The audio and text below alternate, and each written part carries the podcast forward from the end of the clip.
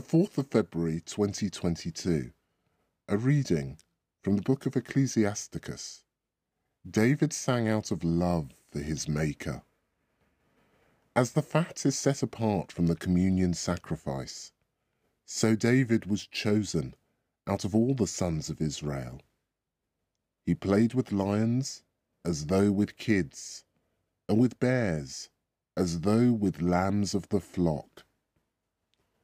While still a boy, did he not slay the giant and relieve the people of their shame by putting out a hand to sling a stone which brought down the arrogance of Goliath?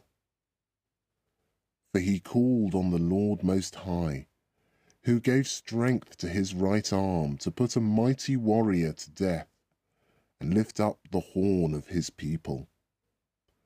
Hence they gave him credit for ten thousand and praised him while they blessed the Lord, by offering him a crown of glory. For he massacred enemies on every side, he annihilated his foes the Philistines, and crushed their horn to this very day. In all his activities he gave thanks to the Holy One, the Most High.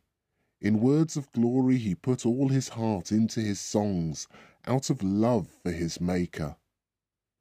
He placed harps before the altar to make the singing sweeter with their music.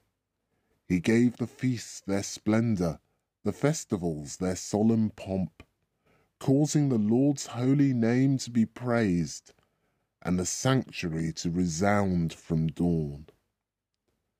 The Lord took away his sins and exalted his horn for ever. He gave him a royal covenant and a glorious throne in Israel. The word of the Lord.